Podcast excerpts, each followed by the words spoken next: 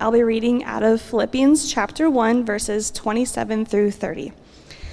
Only let your manner of life be worthy of the gospel of Christ, so that whether I come and see you or am absent, I may hear of you that you are standing firm in one spirit, with one mind, striving side by side for the faith of the gospel, and not frightened in anything by your opponents. This is a clear sign to them of their destruction, but of your salvation, and that from God. For it has been granted to you that for the sake of Christ you should not only believe in him, but also suffer for his sake, engaged in the same conflict that you saw I had, and now hear that I still have. All right, you guys can be seated. So, if you were to roll back the clock to, uh, oh man, I don't even know what year it was, probably 1990 something. I was in eighth grade and I had been for, for years and years. I grew up in the day of the Chicago Bulls, three-peat, all that good stuff. Um, Michael Jordan, Scottie Pippen, uh, Dennis Rodman, um, all those good deals. And uh, I remember like everybody around me wanted to be that guy. The guy who was the clutch person who would make the basket at the buzzer, all of that. I just wasn't. I had to work hard. I had to, to kind of hustle more than everybody else to find my place in the team.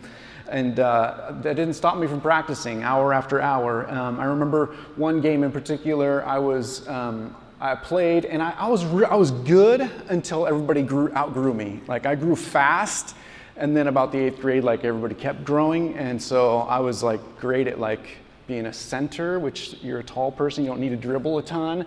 Uh, you don't need to shoot from very far away. You just kind of like try and hit the glass. Um, but then I was too short to continue to do that. So, anyways, I, I kind of timed out on, on my career. Um, that being said, eighth grade year rolls around, and we're traveled. We traveled away to uh, another city, and we were having playing this game. And I was in at the conclusion of the first half. And I remember that. Uh, at some point the ball came to me and there was like three seconds left on the clock. And I was like, this is it. You know what I'm saying? Everybody's like uh, watching me. And, and I was like, okay, I'm, I'm, I'm going to take, I'm gonna take the shot. And I was not half court, but it felt like it. You know what I'm saying?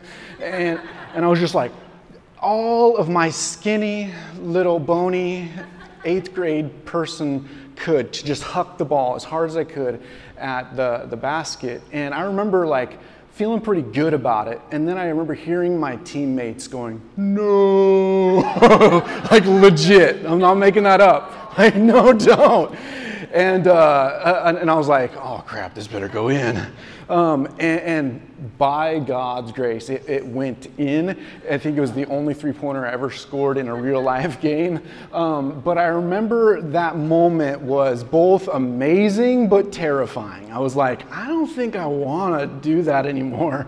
And so the pressure of being a part of a team and being having the, the spotlight on me, it kind of just like made me pull back from team sports because it felt like, yes, I'm a part of a team, but everybody's depending upon me. Do you know what I mean? I would rather do individual sports like track and field, which I excelled at, all those good things. What is it like for us to be in the world today and face opposition alone or with a team? How do you like the pressure of big moments? Do you thrive in these moments or do you pull back from these moments?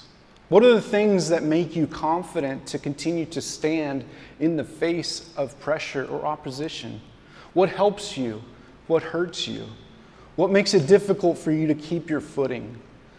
What helps you to step heavy and say, I'm not going to move? I'm not going to back down. I'm not going to quit. What causes the beautiful godly defiance against the opposition of darkness in us. I think this is what Paul is getting at when he writes to the church in Philippi, where he's trying to encourage these folks who are in a city that is heavily enculturated by a military background. So even Philippi was named after uh, Philip, I believe the fifth, who was part of overtaking this city, and he was crowned as, as the guy who had this beautiful powerful victory in battle. And so, even lots of the history of the city was battle oriented. And even like a lot of the people who lived in Philippi, their grandfather, father, or themselves had actually been gifted property in the city as part of their retirement plan, as living honorably in warfare. And so, this battle imagery through Philippi, it may not translate to uh, little Vantucky right here, but for many of the people that Paul was talking to, like this was the actual like texture of their upbringing. They, they, they understood what it was to be valiant within battle, to stand fast, to, to seek honor in conflict and to avoid the shame of running away, collapsing, or caving in. And so Paul picks up on some of these things. If he was writing to us, he would probably use some different language or he would use different illustrations. But for the sake of understanding Scripture for how it comes to us, we're going to try and put on our understanding as far as hearing the Word as a people familiar with the battle imagery. Does that sound good? All right. I'm going to pray for us, and then we're going to dive into verse 27 this morning. Jesus, we just want to say uh, thank you. Thank you that you love us, and thank you that your Spirit is here to help us understand. And so, Jesus, I pray that through the opening of your word, your Spirit would inhabit the word, and that your Spirit would actually apply the word and that your Spirit would actually bring the word to life within our souls, that we may bring a harvest, Lord, that you anticipated in giving us this scripture. God, I pray against distraction. I pray against hard heartedness or the unwillingness or the struggle to hear and receive and to care. Give us soft hearts. Give us hungry souls to hear from you? And would we be flat faced at the glory of Jesus in this space? In the name of Christ, we pray. Amen. Paul says, Only let your manner of life be worthy of the gospel, so that whether I come and see you or I'm absent, I may hear from you that you are standing firm in one spirit with one mind, striving side by side for the faith of the gospel. Notice that Paul says, hey, he's coming out of his, his, his argument from what we looked at last week, where he was like, hey, whether I live or I die, doesn't matter. I'm going to honor Christ in my body. So, so you can watch me. I'm going to show you what it's like if Jesus was imprisoned. I'm going to show you what it's like if Jesus was to die my death or to interact with those in my life. He moves on and says, hey, I don't know if I'm going to be set free or not. I think I probably will be. But listen, the one thing, the only thing, the one thing that matters, and as scholars have looked at this text, this is actually the, the thesis of this whole book of the Bible, is that we, Paul, is calling not only Philippi, but the church today to, to live lives worthy of the gospel of Jesus Christ. So, this language of worthiness causes us to, to both trigger some shame in our mind, but also this, this opens the door for us to know that there is actually a, a, a, there is a significance to my actions. That Jesus, being king and cultivating a new colony of eternity here on earth, there is a new ethic of the community. Therefore, our future dwelling and our actual citizenship now, which is eternity, actually should impact the way I interact on Tuesday. So Paul says this only stand firm. Stand firm. He goes on and says, through the words that he offers us, only let your manner of life. The word manner is, is like this it's where the word political or the policy or the way we live our life, let the way you live as citizens in the world or your social interactions, let them be worthy. And when I hear worthy, I'm like, okay, is, is it going to be enough? Is it going to be good enough? Or do I need to work harder for it to, to meet expectation? But what Paul is trying to say here is it's, it's intended to be in alignment with. This word worthy is more so like deserving or fitting. Let your life be fitting for the gospel of Jesus. Not merely what he accomplished, but, but the reality of how he lived in the world. I love the fact, and I said this last week, that we have four different accounts of Jesus that outline his interactions with different people in strange circumstances, many like we find ourselves in today, although slightly different. People have iPhones now, but there's the same social dynamics, same consequences of actions, same tension, same, same friction. Jesus models for us how to interact. And, and Paul is trying to say, hey, we have within Jesus a pattern of how to walk out our circumstances. And, and we have a, a singular question that we have as a filter. Paul gives us a gift. We love simplicity at Sparrow City. I mean, we love the fact that we don't have to keep track of hundreds of laws like the Old Testament. We love that Jesus boils it down and says, Love God, love others. Period. And we're like, Thank you.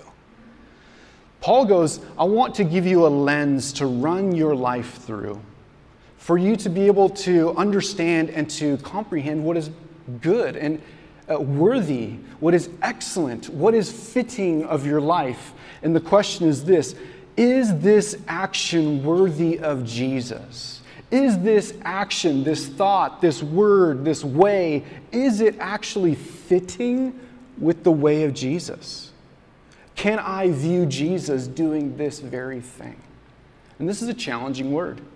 This is a challenging word to us as individuals as we're uh, taking our time working, going to, through traffic, all the challenges, for us to continue to lay this filter over our life. When we find ourselves acting and we're expressing, for us to go, hold on, I actually am fundamentally a citizen not of Vancouver, but of heaven. And my citizenship there is intended to actually influence and supersede how I live here. And so, even if I'm interacting in a socially acceptable way, the filter still remains because we're not actually ultimately accountable to be socially acceptable in this world. We're actually called to be uh, socially acceptable in the kingdom of God. To, to, be, uh, to be on plane, to be of the way of Jesus, of eternity today. We're allowed and invited to to, to stand firm. So Paul goes into this. He goes into this language where he's like, uh, one thing, live your lives in accordance with Jesus. Let the filter of his life lay over our lives. That's the one thing. If that's the one thing you do well in life, if that's the one question you ask of, of every moment, Jesus, what would you do here? How would you think of this? What is best in your mind? What is the eternally valuable thing in this circumstance? What are your economics that should govern the way I spend my time, energy, resources, and kindness? So we're allowing the culture of heaven to become the culture of our here and now and at times it's going to bring conflict because my own nature is still rough around the edges. I've been gifted the nature of Christ, I've been brought to life, but I'm kind of still like taking off some of the grave clothes of my life before Jesus. And so there are things in my life that I need to go like, oh man, uh, I have come to Christ. I believe in his, his reality of his death, resurrection, and payment for my sin. He has brought me to life, put me in his family. Therefore, are, is the way that I speak, does that fit with this new life of Jesus? Or do I need to offer my words to go, wow, I think I need to start changing how I speak? Does the way I perceive this, this demographic, this people group, this history, this person that's hurt me, does that coincide with the way of Jesus? Or do I need to somehow uh, say, God, that is part of this dead old person and it's hard and difficult? I need your spirit to help me to live in alignment with, with you and your wholeness. And so this is a process as individuals, but know this it will become even harder if you're doing it alone. Becoming formed into the image of Jesus is not an individual task, it is a community task. And for us to even dream about standing fast in a world where we're going to have opposition and resistance, where your conviction of Jesus is going to start costing you at your job, it's going to actually make, it, make you limited in your ability to, to take work that you would, want to, what you would have taken at one point. You're going to have convictions that, that come, and, uh, come in stark contrast with the, the current of culture, where you're going to have to start uh, suppressing or, or putting to death your, your old ways so that you may put on the new ways of Jesus as you align and become who you will be in, in eternity. This is nearly impossible on our own. We need the Spirit of God to do inside of us what we cannot do from outside of us. You can change your practices, you can change your things, you can try and force yourself. Uh, you can put a quarter in the swear jar every time your mouth is unworthy of, of the gospel of Jesus. You can, you can have these little systems, you can put bumpers up for your life. But you know what? Jesus is actually calling us away from uh, rule keeping towards something actually more beautiful, what you were designed for image bearing. Joshua Butler talks about this and this idea of departing from having a focus of, okay, I got to keep the rules. What's right? What's wrong? What's the best? Oh, okay, don't do this. Here's my list. Okay, I didn't do that. Are we good, God? Is this what I'm supposed to be?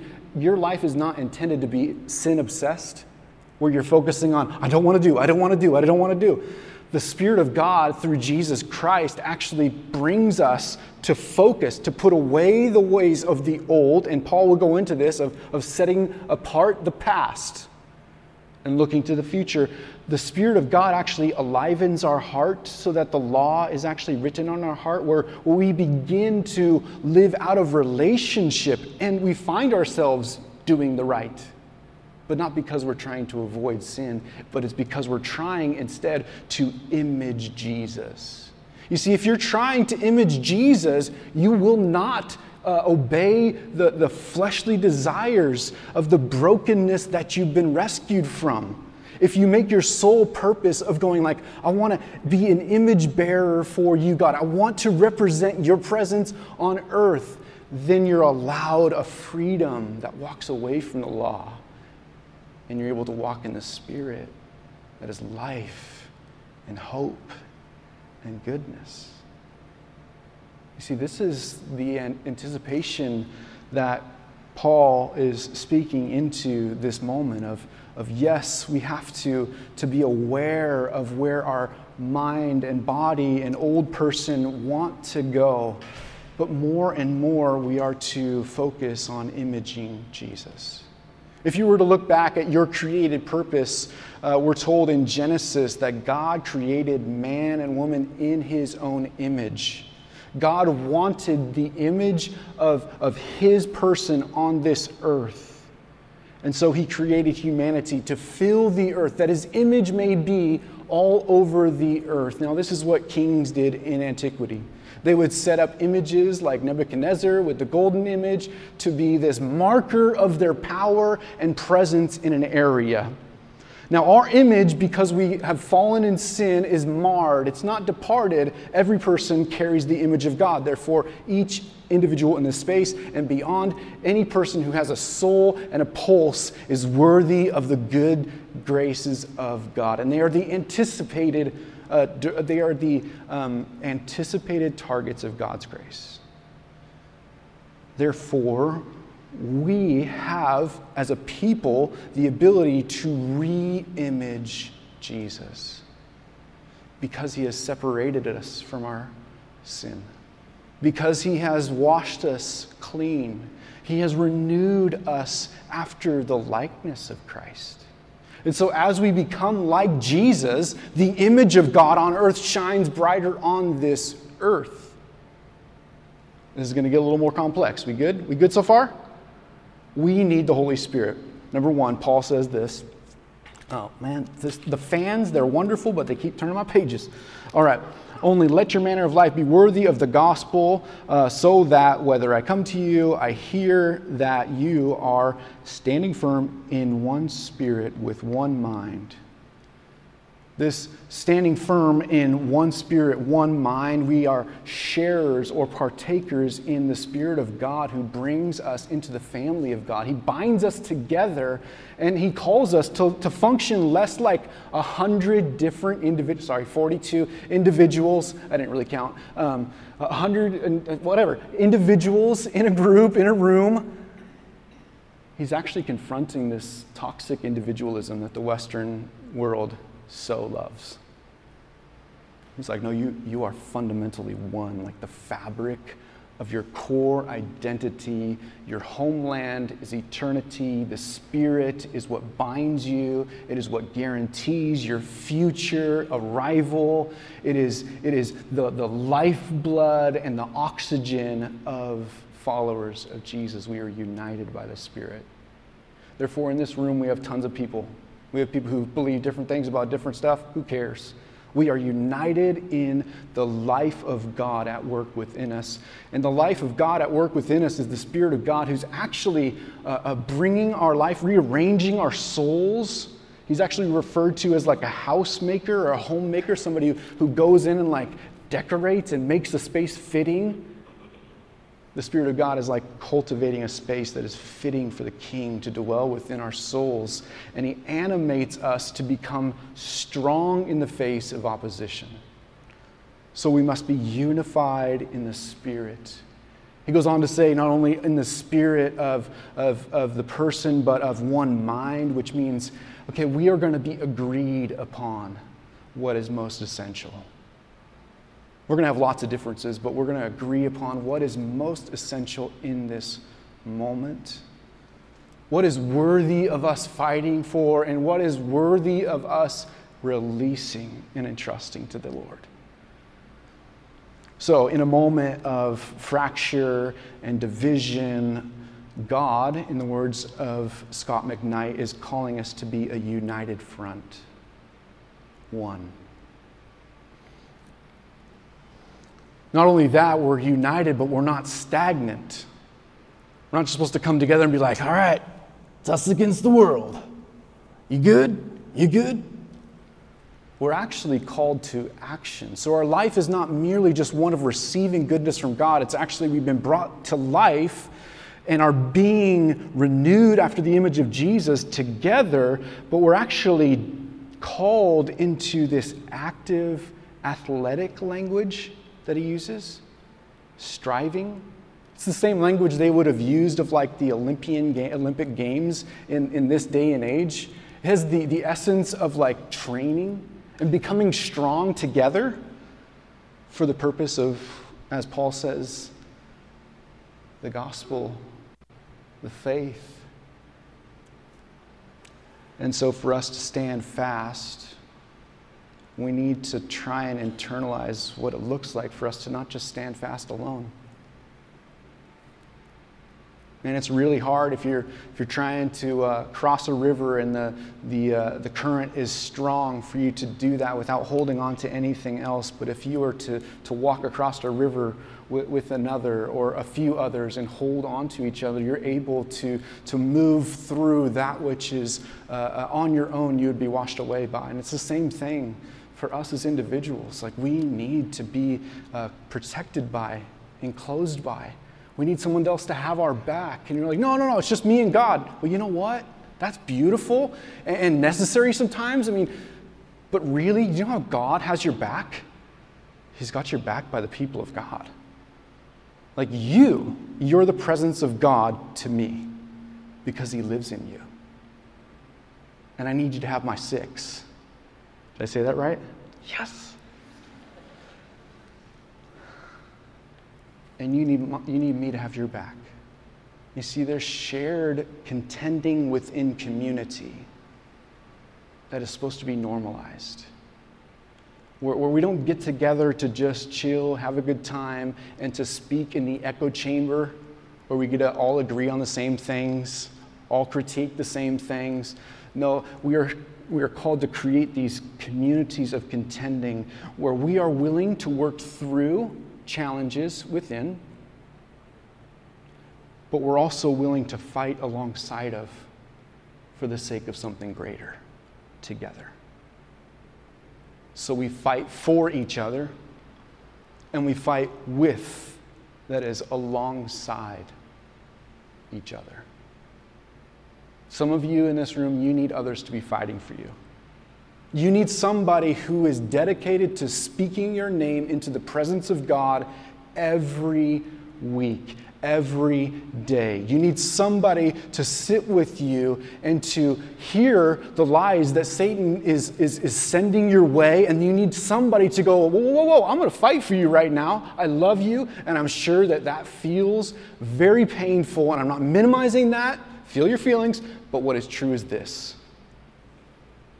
What is true is this.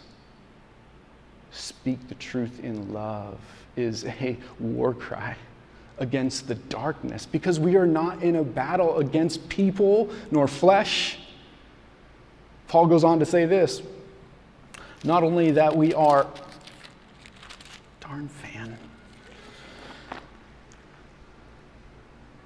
of one mind, striving side by side for the faith of the gospel, not frightened in any way by your opponents. This is a clear sign to them of their destruction, but of your salvation, and that from God. Notice this.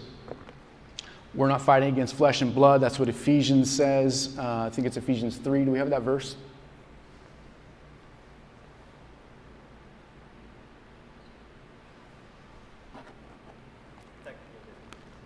Technical difficulties. Let me read it to you.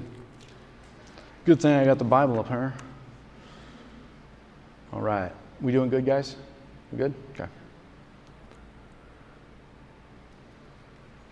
All right, Ephesians 6:12 For we do not wrestle against flesh and blood but against rulers and against the authorities against the cosmic powers over the present darkness against spiritual forces of evil in the heavenly places. Paul says, as you stand fast united, bound together, linked up, resolved to stand fast and not afraid of the opposition, that's actually going to freak out your opponents.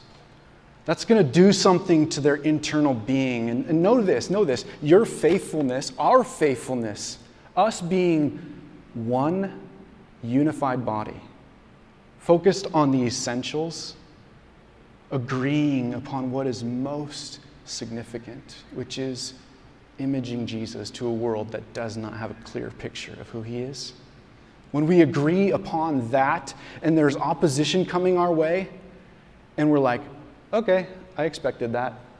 I expected my boss, who is an atheist, or I expected this person who's really antagonistic to the faith to, to not be helpful. It, it, it really kind of limits their ability.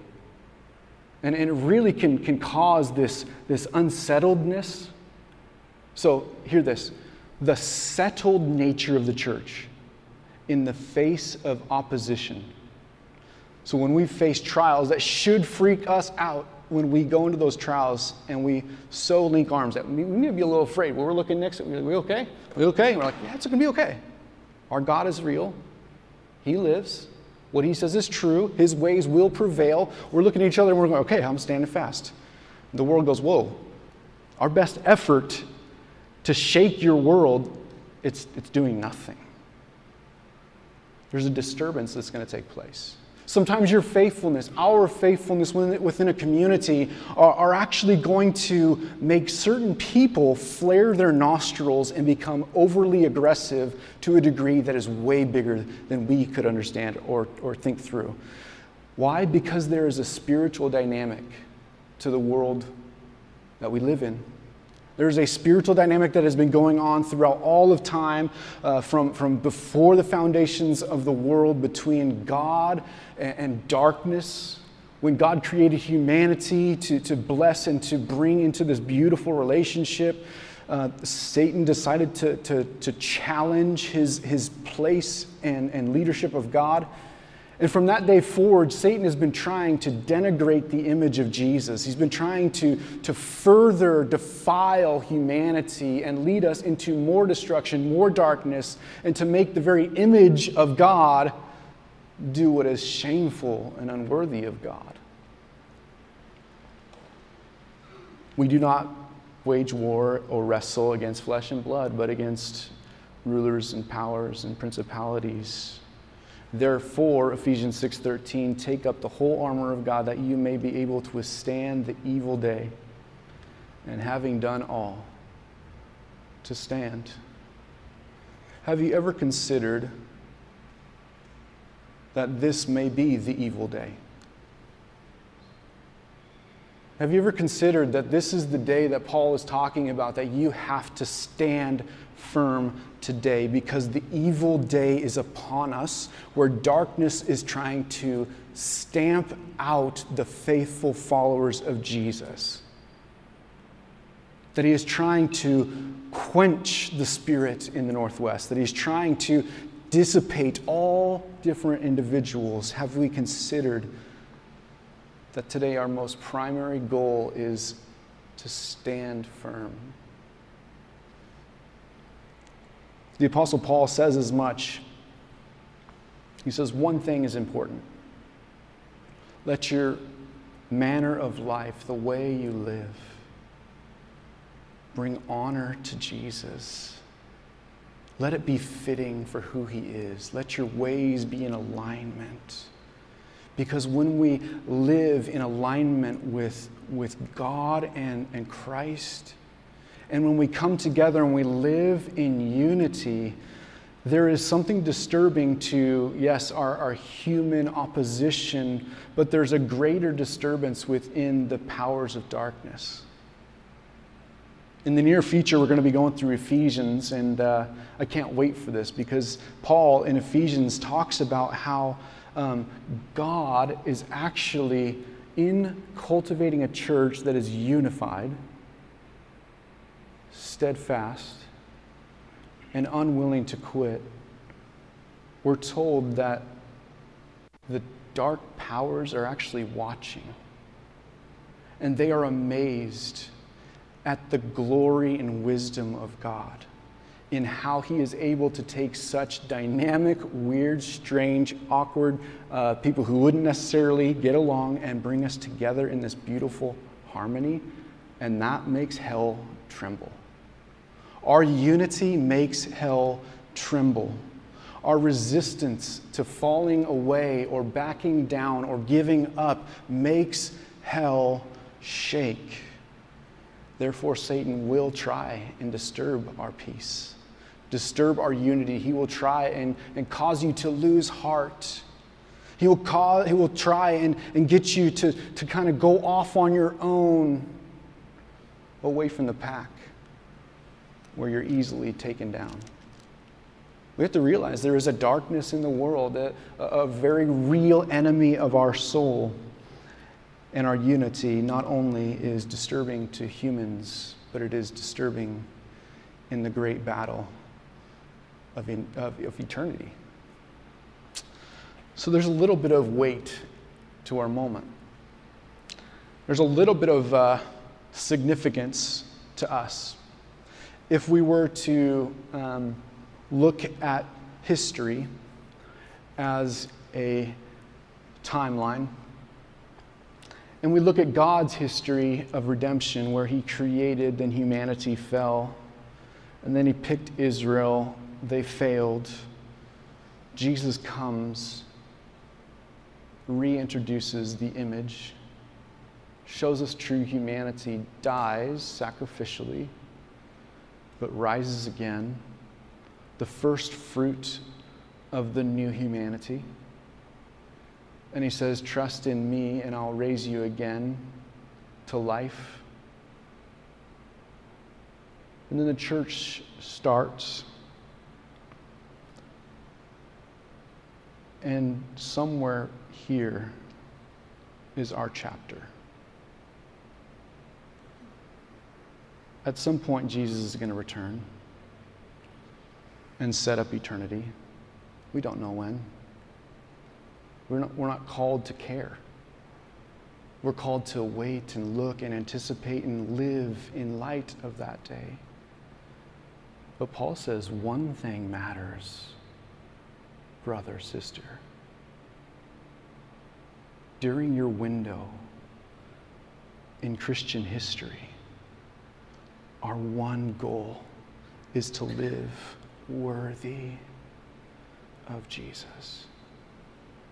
Not just individually, collectively.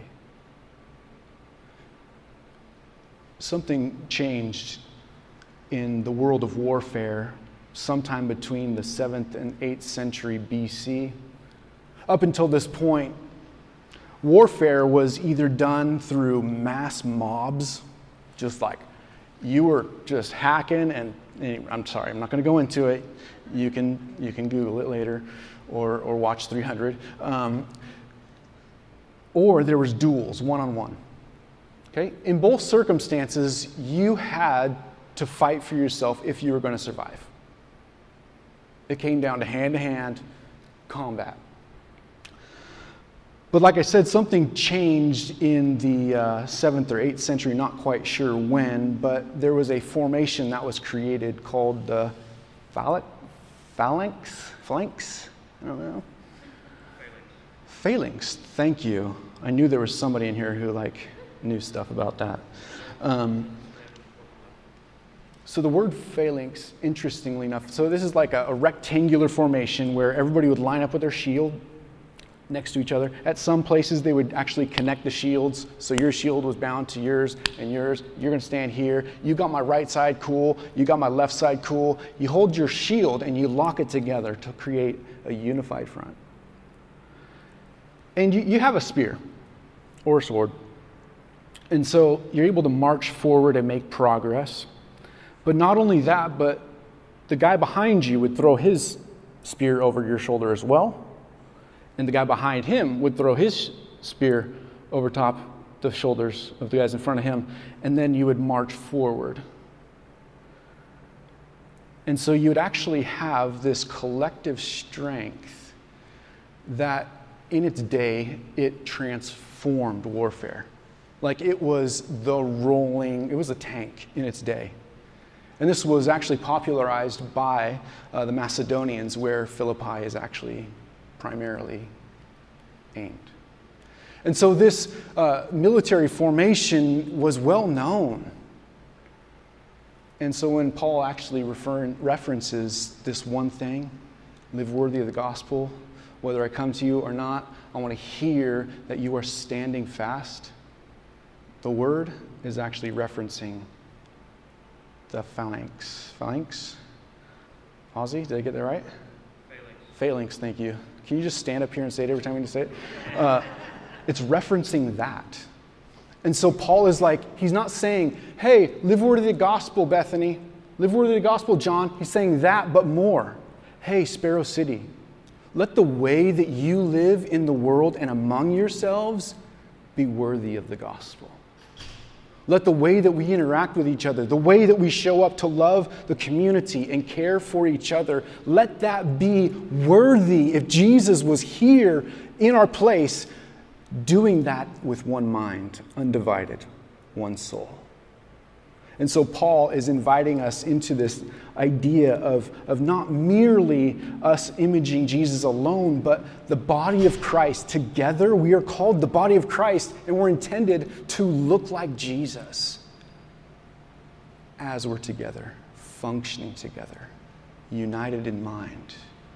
Do you see the process that Jesus is actually doing to unearth his image, not merely in you, but in us? Therefore, the, the spirit empowered unity, the contending within community, the, the willingness to step into hard circumstances regardless of the cost is, is part of being the embodiment of Jesus on earth.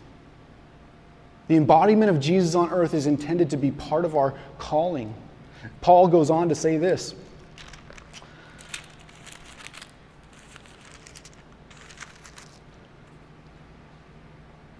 Verse 28 standing, fa- standing in the gospel and not frightened in anything by your opponents. This is a clear sign to them of their destruction, but of your salvation, and that from God. One quick nuance there's a difference between opponents and the lost. Unbelievers are not the opponents there are people all around us who, who they are hungering and thirsting and searching for Jesus. But we have true opponents, ultimately evil forces empowered by Satan. And we have opponents on earth who have an unmitigated rage against the ways of God and want to crush the hope of God. There's a difference. And so we have to be careful to make sure and we interact with, with the lost in a different way than opponents. That's just a, it's an important nuance. Um, but Paul goes on to say, all right, it's a sign to them both of their destruction and of your salvation. Verse 29 For it has been granted to you that for the sake of Christ, you should not only believe in him, but also suffer for his sake. Engaged in the same conflict that you saw I had and now hear that I still have. I think some of you guys are familiar with the uh, arena. We have a picture of the arena. Yeah, I got pictures this week. Come on. If you squint really hard, it's one of those magic eyes just gonna pop out. Uh, so, in antiquity, there would have been spaces where, yes, athletic events would take place, but also gladiator um, contests where you would be in the middle of fire. And uh, the language that Paul uses around conflict. He said, I see that you now have the same conflict that I had and yet still have. That word conflict is arena language. It's like him, him, him looking up, tipping his glasses, and going, Oh, I see you're in the arena too. Philippi. People who have regular jobs, you have your own concerns, challenges, circumstances. I see you're in the arena too. Do you live like you're in the arena? That God is with you and urging and cheering you on to succeed, to stand fast, to not back down, to not give up, to not flee away. You see, these are all the language that Paul is using behind the scenes here. It's like, hey, church, you are in the middle of the arena. This is your moment. You are not something that is indifferent to the story of God. I think often we read the Old Testament, man, Moses was so awesome. Noah was so great. They had these moments where, where they were part of God's huge plan. And then we look at our life and we're like, yeah, I got to go to the gas station after church, and then I got to pick up the kids, and then tomorrow we got piano lessons. And oh, yeah, and Jesus, He saved me, but we're waiting for Him to come back now. Do we realize that Jesus has actually brought you to life so that your person and our body will in, it will image the very image of God on earth under trial continually. Jesus says that he has departed into heaven, but he has not abandoned us as alone. He gives us the spirit that empowers us to remain united, to remain at, at, at, at the, willing to go side by side, linked up, and pressing forward to see the glory of Jesus manifested on earth. Paul says it has been gifted to you. That's not a misprint not only to believe in him, but also to suffer for his sake. How is that a gift? We, we can admire Michael Jordan's, Scottie Pippen's, and for you weirdos, Dennis Rodman. We can admire Moses and Abraham. We can admire Joseph's. We can admire Paul's. We can admire Peter's sometimes.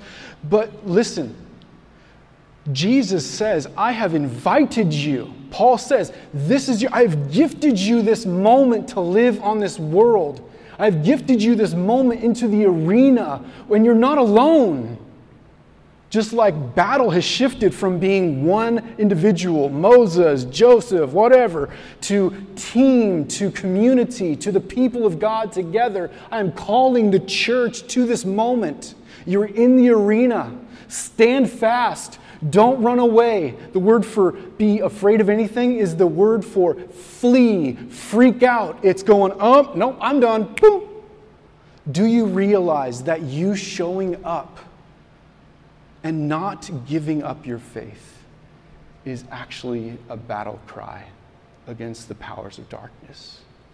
You loving your neighbor, forgiving each other, uh, sacrificing for each other, uh, having each other's back is actually an image that Jesus is like, that's the main show on earth right now is the bride's resilience, their unwillingness to back down, backstab, and give up the image of God alive on earth is the bride of Christ. And I want us to show Jesus. I want the face of Jesus to shine so powerfully within who we are, not just us, but a, everywhere, that, that Jesus' face would be seen, that it would so challenge the straw men face of Christ that the world peddles and has rejected. That the image of Jesus would be seen, that would cause people to wrestle. It's so easy for me to reject a Jesus that actually doesn't care about injustice because I've suffered greatly and I want a God who cares. Or it's easy to, to, to, reject a Jesus who doesn't care about, about sin, he doesn't care about what's right, what's wrong. He, he, I can reject a Jesus like that. Or I can reject a Jesus that's judgmental, hateful, and bigoted. That's easy for me to, to excuse. But it is, it, it, is, it is something completely different. It is a powerful image, both of our salvation and the fate of eternity when we stand fast and image Jesus for a world to grapple with the face of Jesus through us. We are the bride of Christ the image of God together. And He has called us into this community for this moment, and nobody else is going to do it. It is our job to have each other's back, stand fast, not flee, not back down, to continue to press in. It's hard, it's painful. I'd rather do something else. It's uncomfortable. No, keep coming, keep coming together, keep coming together, keep coming around the table of communion, remembering Christ, keep encouraging one another, saying, Man, I'm struggling, I'm doubting, I don't know if I should be here, but I'm still going to show up because I want to be one who lives my moment that I, would, I was de- designed for because there's going to be stories about this moment for all of eternity. Friends, this is kind of a big deal. Paul says one thing. One thing you need, one thing is most important. That your lives individually, collectively, would be worthy in alignment with imaging Jesus, his kingdom and ways. Let's pray. Lord, thank you for your kindness to us. We love you.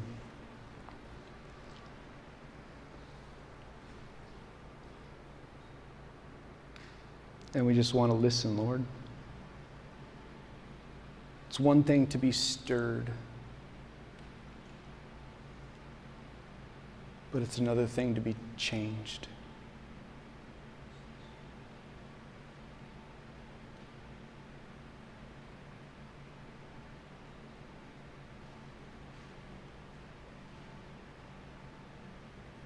It's one thing to know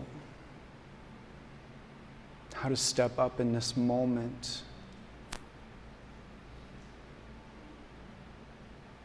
That's another thing to do.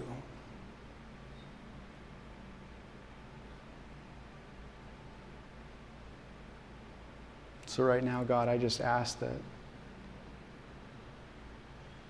your spirit would come here.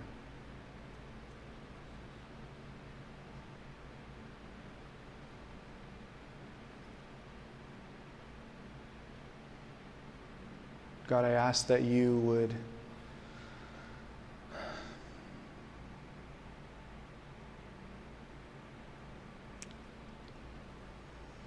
point out things in our life, Lord,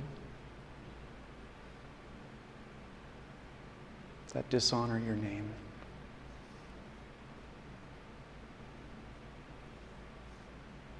They just don't fit.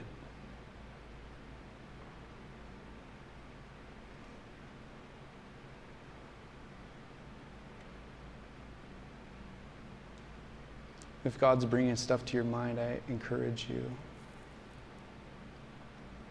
to believe the gospel.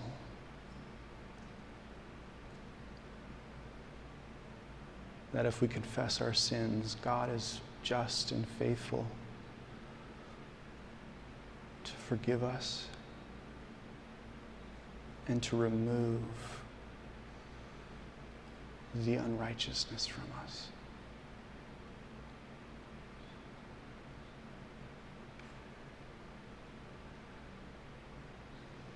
Spirit, we invite you to put your finger on things in our life that you want to come in and rearrange.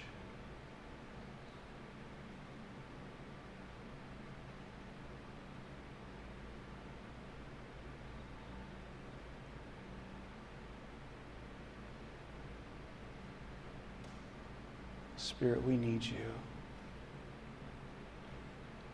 We can't fix ourselves.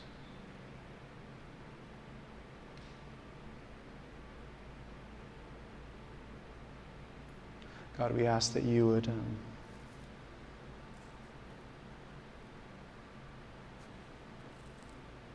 just open a season of, of repentance, turning more towards you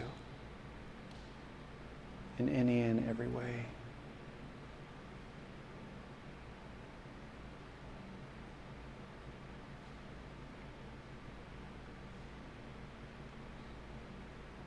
Thank you, Jesus, for giving us this opportunity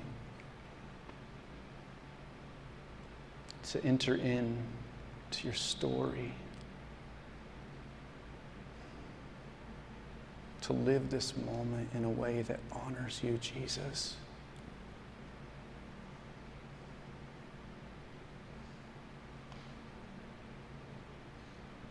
Please unite us, guard us.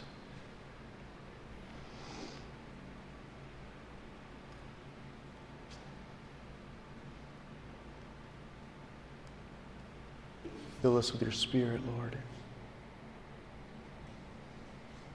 And as we worship, we invite heaven here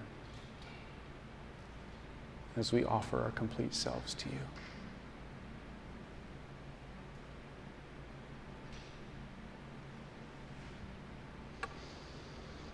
Amen. Now, during the last few songs, we're going to take communion, which we kind of have central because it's important.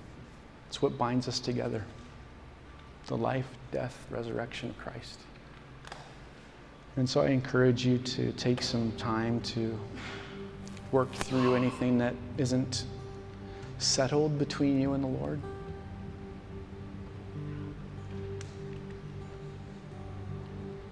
And allow this, the body of Christ, the blood of Christ, to be the drink, the cup, and the meal of our oneness. The fuel for our resolve.